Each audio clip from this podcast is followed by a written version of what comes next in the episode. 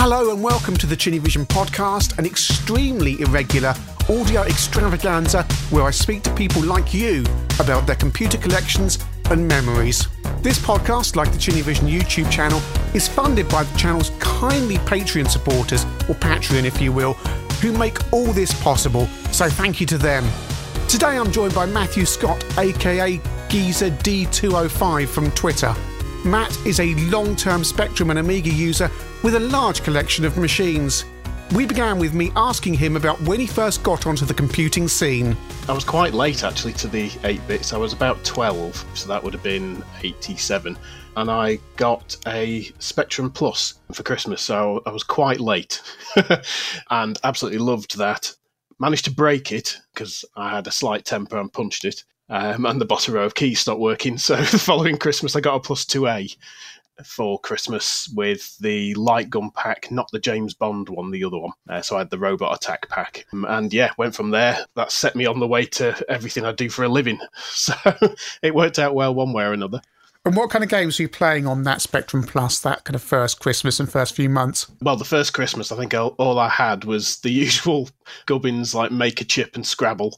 I did have Derby Day, which was horse betting in basic. I used to play that and Scrabble with my grandma, and I had obviously the Horizons tape, so there was the Maze Painter and stuff on there. So that first that first Christmas with the Plus was a bit rarefied on good games. Um, so, but uh, that soon changed, and obviously I started using my pocket money on uh, mainly magazines. So a lot of my tapes and everything were cover tapes. And before you got that Spectrum, any friends or relations with computers that you were exposed to? No, I don't. I'd only seen a VIC 20 when I, God, I must have been nine. Um, that was at a friend's house, and it was their little kid's computer, and I didn't even know what it was. Um, but I do remember playing two cartridges on it, which was Jelly Monsters and whatever they called the Blitz Bomber game. Oh, I've um, seen a Futures was 8 bit play that, but I can't yeah. remember. I've got it on the uh, cart, but uh, yeah, I know the one you mean. Yeah, but that that was it. That was the only thing I'd seen up until then, other than you know LCD handhelds, you know, like uh, Astro Wars and the like. That was the thing because there was this environment where there was you go from nothing to discovering this this thing that's almost dismissed at the time by adults and what have you, and suddenly it's your mind is blown by what you're seeing. Oh yeah, I mean, as I said, I didn't get many games with it originally, so I just devoured the manual, um, as as a lot of kids did then, um, and just absolutely blew my mind typing things in and having some crap stick figure run around on the screen in BASIC. That was it. I was addicted. I did everything I could to stay on that machine as late as possible at night, trying to load tapes quietly. That's a fun one. when your bedroom's next to your mum and dad's room. so you had you had a TV with this as well, then? Uh, I did. I was very lucky. I don't know where my dad got it from. He um, he got. I can't even remember the make because I think it was Chinese. It may well have been Japanese, but at age twelve, I couldn't tell the difference. It was it was a really nice little sort of probably thirteen inch set that was in my room with a loop aerial on it.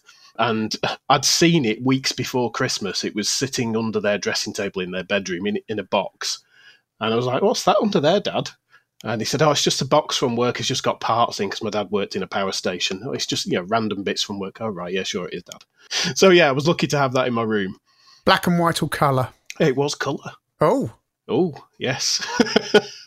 Maybe that's why it was a, a dodgy make. Because that equaled out the price, probably. Where were you buying your software? Where are you getting it from? John Menzies and Boots, mainly if I remember rightly, uh, in Bury, uh, which is where I'm from. Um, and then there was a small independent shop that appeared once things kind of took off a bit called Bits and Bytes on the Rock in Bury. And that was your typical, you know, slatted walls, cassettes all the way down, and TVs up above the counter kind of tiny little shop. Mainly that and the kind of newsagent I mean, that was it. The newsagent was, I guess, for it depended where you live, because if you lived in a big town, you would have lots of choice of software. If you lived in a small town, actually most of the games you'd be buying would be from the newsagent. And then uh, as time went on, I think our local WH Smith, for example, started stocking games. So the idea of today that games are just available everywhere, I still find it strange because they were this rarefied thing that you could only get full price games in certain shops and so on. Oh yeah, you had to take a trip to go and get a proper game, or do something stupid like I did and join the home computer club where they con you out of fifteen quid every other month. Tell us about that. Uh, that, that was one of those. Dad, this looks like a great idea. Look, I get four games for a fiver. Not reading the bit at the bottom that says you get editor's choice if you're too slow to make your mind up. Um, so yeah, all of a sudden, editor's choice turns up, which just happens to be a twenty-four pound game. Um, so yeah, there was a few of those where my dad had to kind of phone them up and send it back. I didn't stay in that very long. I, I mean, they used to get pushed out in Amstrad Computer User those little uh, leaflets, game mm. 49p, and of course you're young, so you don't really understand. And my dad was going, no, no, which is probably the sensible thing to do because you're going to get. We're sending you this stuff from now on forever. Yes. um, the other thing was actually where, where I lived in Bury, I lived kind of outside of Bury in a village, and it had um, a library there. And I went in one day and they'd opened a side room up that was just full of software you could rent um, or lend, you know, library lend. And that was brilliant, especially if you had a twin tape deck at home, which which doesn't help if the game's got a Lenslok. but, but yeah, I rented all kinds of stuff from there, um, stuff I couldn't afford. And your friends will be getting computers this time, so presumably you're lending games, copying games, and so on with them. It's funny, in, in my school, it was mainly Spectrum owners. I don't think I remember anyone with a C64, um, but there was one Amstrad owner, my mate Dan. He lived in a really nice house at the bottom of the hill from where I was. So I went and had a play on that one. I think it was near Christmas. I seem to remember him having a Christmas tree up and playing Oh Mummy on the Amstrad being kind of because I still had my plus at that point, and obviously the Amstrad's twenty feet wide. it did see it did seem a bit of a oh that looks like a proper computer, and it, I think he even had the color monitor because I think his dad did quite well in carpets or something. So I think he got he got a, a decent setup.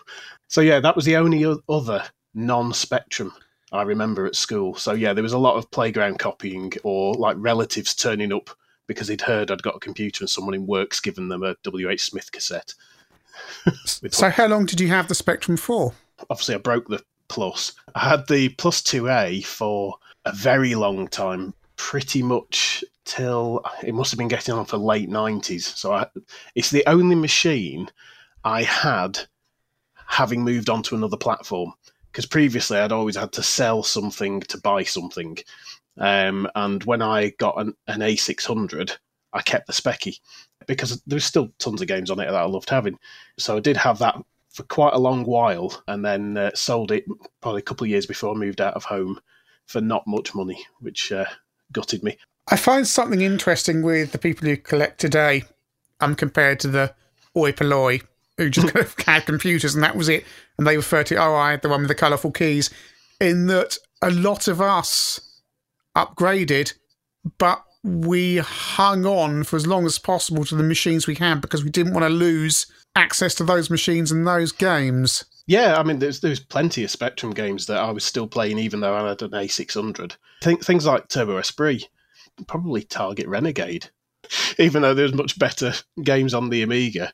I mean, I must have had hundreds of cover tapes, and I still liked going through all the demos and like the Shock Mega demo and stuff like that. I'd still put them on and presumably after the Amiga, you fell into the PC like like we all did. Uh, no, I'm one of those people who hung on for grim death. Oh dear! Um, yeah, I um I massively upgraded that Amiga. I went over to Bowler's Trade Fair in Trafford Park, uh, which was like a big PC market, and bought a effectively a server case, a big full tower with a big sliding door on the front, and cut the back off it and my dad cut with a plasma cutter at his work a new back that fit the Amiga motherboard. um, so I had this enormous full tower case. Um, it had a uh, Blizzard 030 50 megahertz card in it. Um, had PCMCIA SCSI, had a CD-ROM, two hard drives, God, a multi-sync monitor. I can't, I can't remember. I'd put so much stuff into that, and I did my university coursework on that Oh, so I, you know, I finished uni in 2001.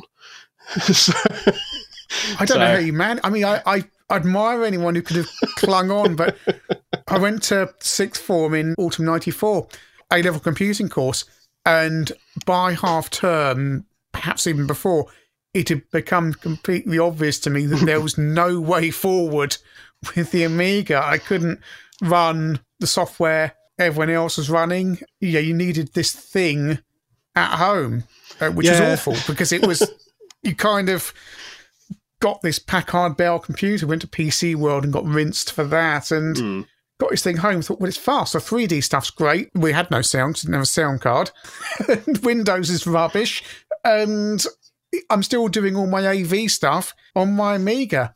It's just this. I'm, I'm just kind of obsessed slightly with this moment that people could still be running the Amigas and be okay with it. Whereas Well, I always felt like I was being grabbed into this world of PCs and I didn't want to go, but I was having to.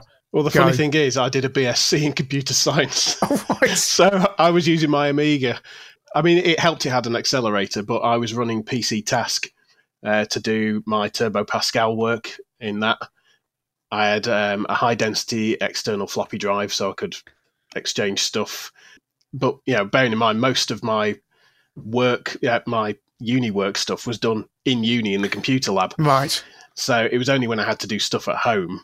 I'm trying to remember what did I? I think I did my dissertation, which was God about sixty odd pages in Wordworth. But yeah, I do, I do remember play, uh, playing around with PC Task a lot to get sort of the DOS stuff.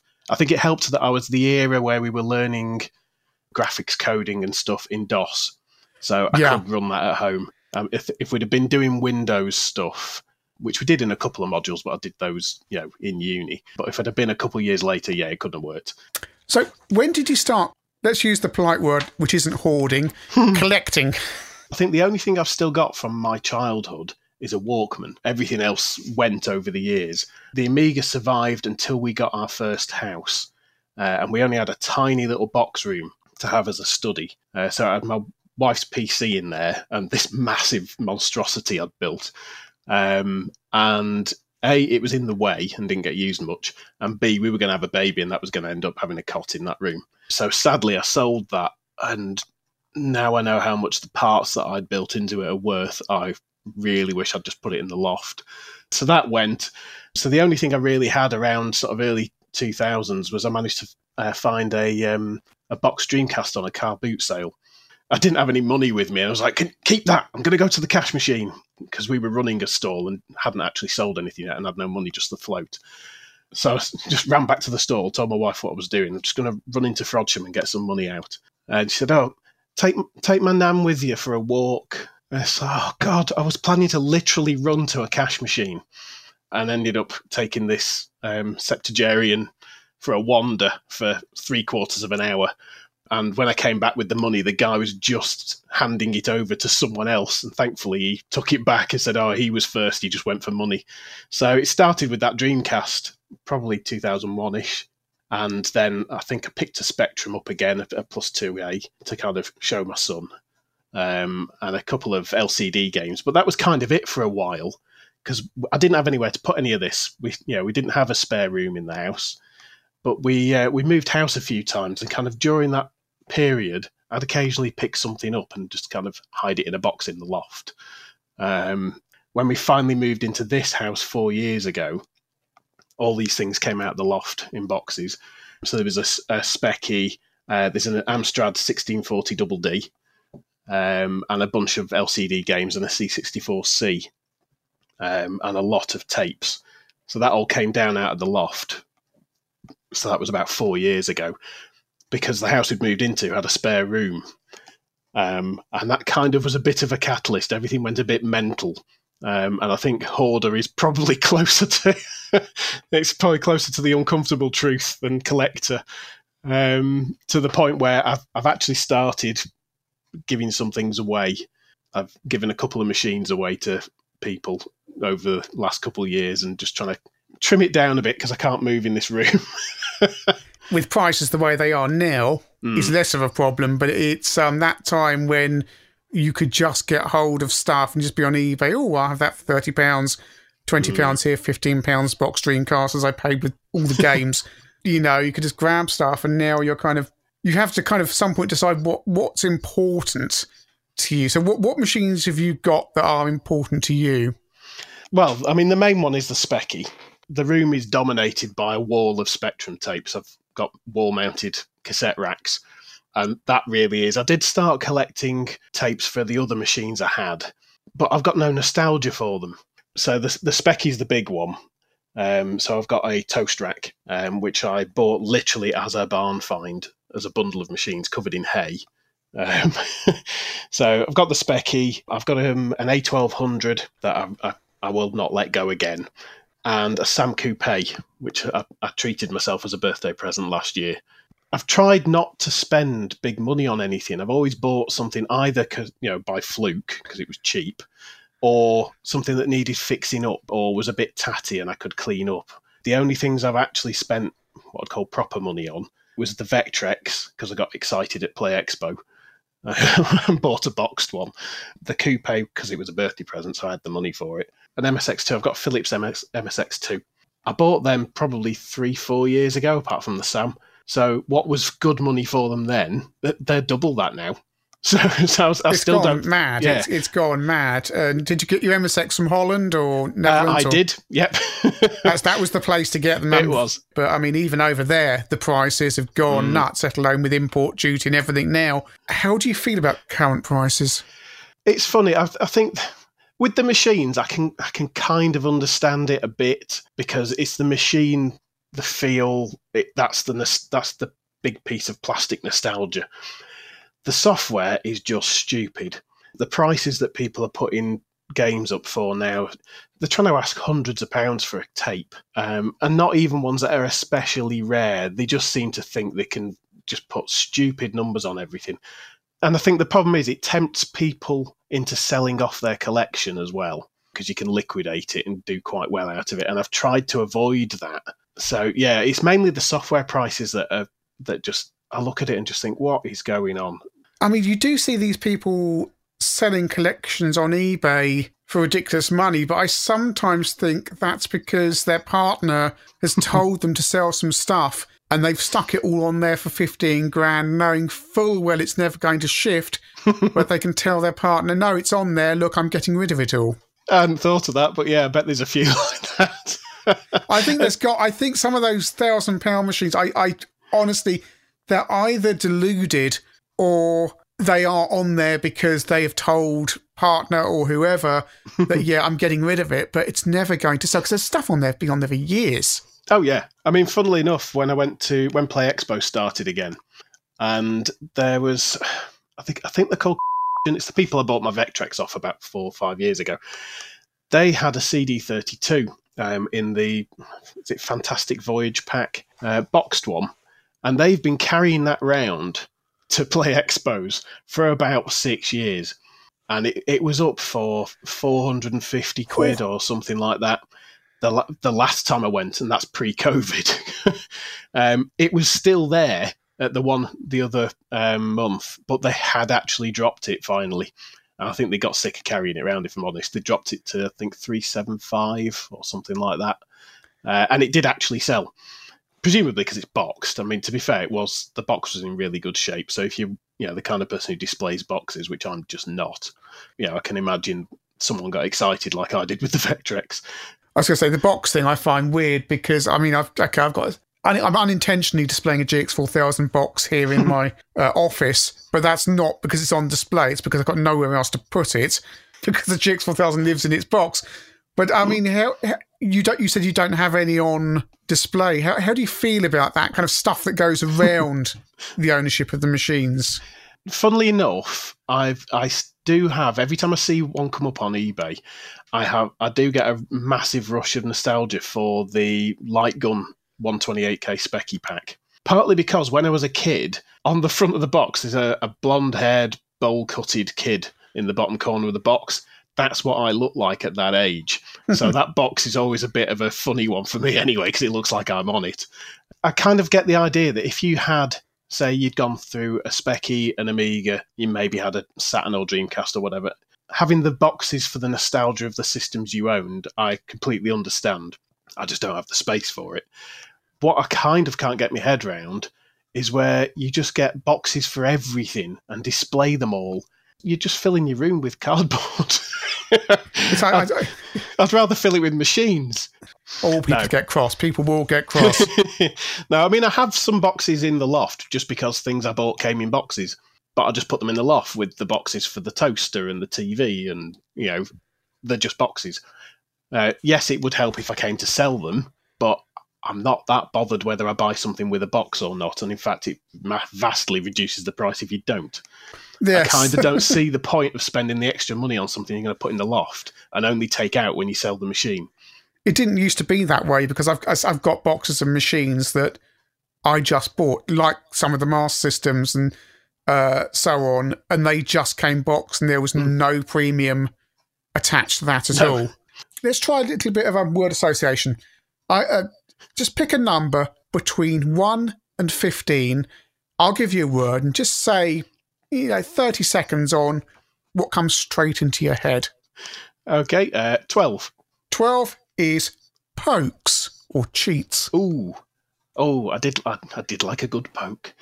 Um, yeah, uh, God, that that uh, cover tapes is what springs immediately to mind with that because he tended to use the pokes and the kind of hints and tips bit as tape filler, really, and they put like a nice bouncy message on, but really all it is is stuff they could have printed in the magazine anyway. One more number, please. Uh, seven. Tape loading. I, I'm one of the weirdos that loves it. I, I love everything about it. The rattle of the cassette, you know, rewind into the right side, the, just the sounds of it. I, I'd quite happily, if Alexa had a playlist, listen to Specky games loading in the background while I was working. You can only buy one more machine. What are you going to buy? You'll laugh at this one because it because it's a Sinclair PC 200, and I know it's an Amstrad in a frock, um, but oddly, I have the monitor for it. Oh, um, which I got for a tenner. But the I've I've missed out on a couple of the machines, and now they've just skyrocketed. There, there's no way I'm getting one anymore. why? Why? Well, because they've got a Sinclair badge on them. I can't. It's, it's one of those illogical things of why has this heap of rubbish? It's like it's like finding out a Skoda Estelle is suddenly worth twenty grand. Yeah, It's but because they've stuck some special badge on it, it makes it incredibly. I mean, I'd have one like a shop, but that's I'm not not at that price. It- no, they, they're getting on for 500 quid now, so not a chance in hell. Um, if I was going to do that, I'd buy a PC Engine or something like that. I don't know what happened. I mean, they literally were hovering around two 250 for ages, and then during kind of the lockdown period, they just doubled. It's one of those things. The the ones with the flaws are the interesting machines Yes, and that's so flawed. so, but it's you know it's black, has a matching monitor, Sinclair in red on it. It kind of looks like Darth Vader's Amiga. Yeah, it just it's one of those machines that always just fascinates me, and I just want to see. And I know the keyboard will be awful, um, and it'll be all clacky and bouncy and a bit like an Archimedes. Um, well, I imagine it probably. Well, they are basically Amstrad PPC 512s. I assume the keyboard's going to be the same as that, and those keyboards aren't too bad oh, okay. um, oh no, you're going to make me want one now. because it's all the same inside. So I think it's just a re- re-engineered PPC 512. So I think it's probably not too bad in terms of typing, but hideous in every other respect. Yeah, you, yeah. I was going to say st- stop saying bits of it are better because I'll start thinking, well, maybe 500 isn't too bad. I've just sold my I've just sold my PPC 640 to get. Yeah, I can, I've that. got space on the side of my. I mean, it's still a Dell PC, so I'm going off mic. A Dell Windows XP PC. I have to keep the floppy disks.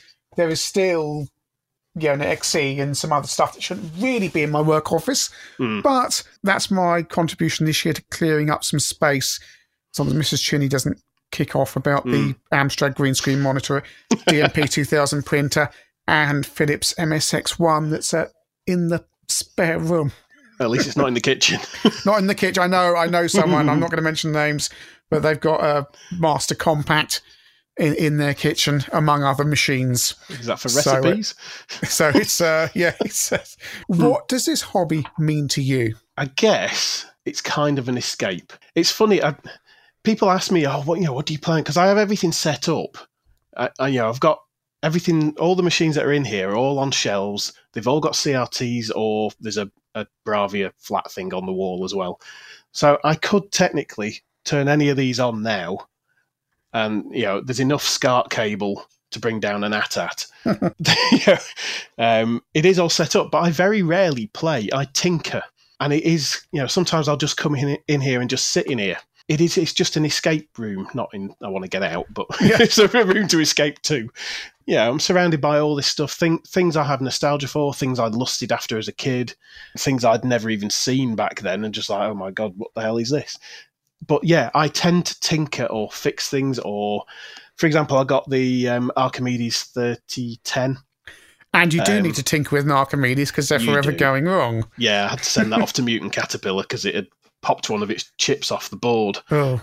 Just one of the soldered chips had just ejected itself. So they are they're, they're insane. I've got one for the channel. I daren't move it because if you move it, the kind of the podule that does all the IDE stuff subtly shifts, mm. and then you have to open the thing up and resync the lot before it will boot. It's yeah. fine, but but the boards inside are so thin. It's like how mm. did Acorn go from like here's the BBC Micro and Master, it's built like a tank. So here's this super very expensive, very state of the art computer. It's so brittle, fragile and brittle, mm. and I can't I can't work it out. No, I mean I, I bought one of the. It was a, a recreation of the IDE podule um, I probably got it from someone off Stardot actually. Um, so I got that, partitioned it, put pretty much every piece of software and everything. Spent weeks and weeks setting it up and oh, isn't it brilliant? And transferring things because I couldn't get it on a network, so I had to transfer things on PC floppies. Uh, so it took a while, and I filled it all, and I've kind of stopped turning it on now because that's kind of the bit I like doing is setting them up and pimping them out so pretty much everything I've got has some kind of SD card solution or you know a multi card or something like that, and it's it's the setting up and tinkering with them and kind of going, oh, this is great. The only times I get to use these, and COVID absolutely banjacks this for me, is I used to cart all this stuff into work and do games nights, and that was great fun. We get you know sort of half you know a dozen people staying behind after work on a Friday. We get pizzas in, and most of the guys staying behind are 15 years younger than me. So they've never used any of these. So I'd have like, you know, the GameCube in there and they'd all play Mario Kart on. The Vectrex always gets a crowd. Showing someone loading off cassette is always interesting when they've no idea what's going on. um, but those games nights were really the only time I used my own stuff. I am very much a tinkerer.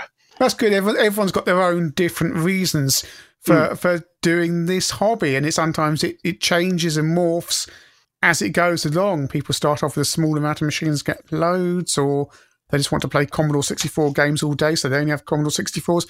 There's a, everybody is different. Yeah, I mean, I've lost count how many um, Spectrums I've ended up with from that period where they were like 15 quid. I had a stack of um, Spectrum boards and cases and. We always need spares. Always uh, well, that, yeah, this is the problem. My my spares were very numerous and were taking up the loft. Um, so I have started getting rid of bits and bobs, and like I say, I gave uh, an A500 away and a CPC away because I've, I've kept the 6128, but gave the 464 away. Just because it's like I'd go up in the loft and open a box, and there's 12 Spectrums it's just like it's, I don't yeah, need that yeah. many spares. it does. I, I just kind of I look down here. Many, I'm guessing that's a couple of plus threes and a four six four down there. I don't know. And there's oh, and I can see a six one two eight down there beneath me. A six one two eight plus. I think oh, I don't know. Mm-hmm. I've got box. Sometimes I lose machines. I'm sure the same happens to you. I think. yeah. Don't I have three four six fours? I can't remember. Yeah. Yeah, I've done that. I've gone on the hunt for things and I've had to check in here because there's boxes in here that crates underneath the table. The loft has stuff in and the garage has stuff in. So it's a bit of an adventure going to find something I know I've got somewhere. Well, thanks for joining me today. It's been absolutely fascinating hearing hearing about your your past with computers and and your collection that you've been building up. Where can people find you? mainly Twitter. I mean, like I said, I did try and start a YouTube channel. I do so much DIY. There seems to be a never-ending li- uh, list of DIY that I that kind of fell by the wayside. I managed four videos, I think. So Twitter, I'm uh, there as Geezer D205. If you want to look at the YouTube channel, it's Retro Gubbins. Um, you'll spot it because it's the one with a wooden cabineted spectrum on it. Well, you never know. You never know when there might be another lockdown and you suddenly get time oh, yeah. to uh, start a YouTube channel or continue it rather. Um, thanks, thanks for joining me today, Matt. No, it's been a pleasure. Thanks for having me on. So, thanks to Matt, and in the unlikely event you haven't seen the Vision YouTube channel, just go to YouTube and type in Vision, and then there'll be all 460 something episodes there for you to watch. And there'll be another Vision podcast, not sure when, but at some point in the future. Thanks for listening.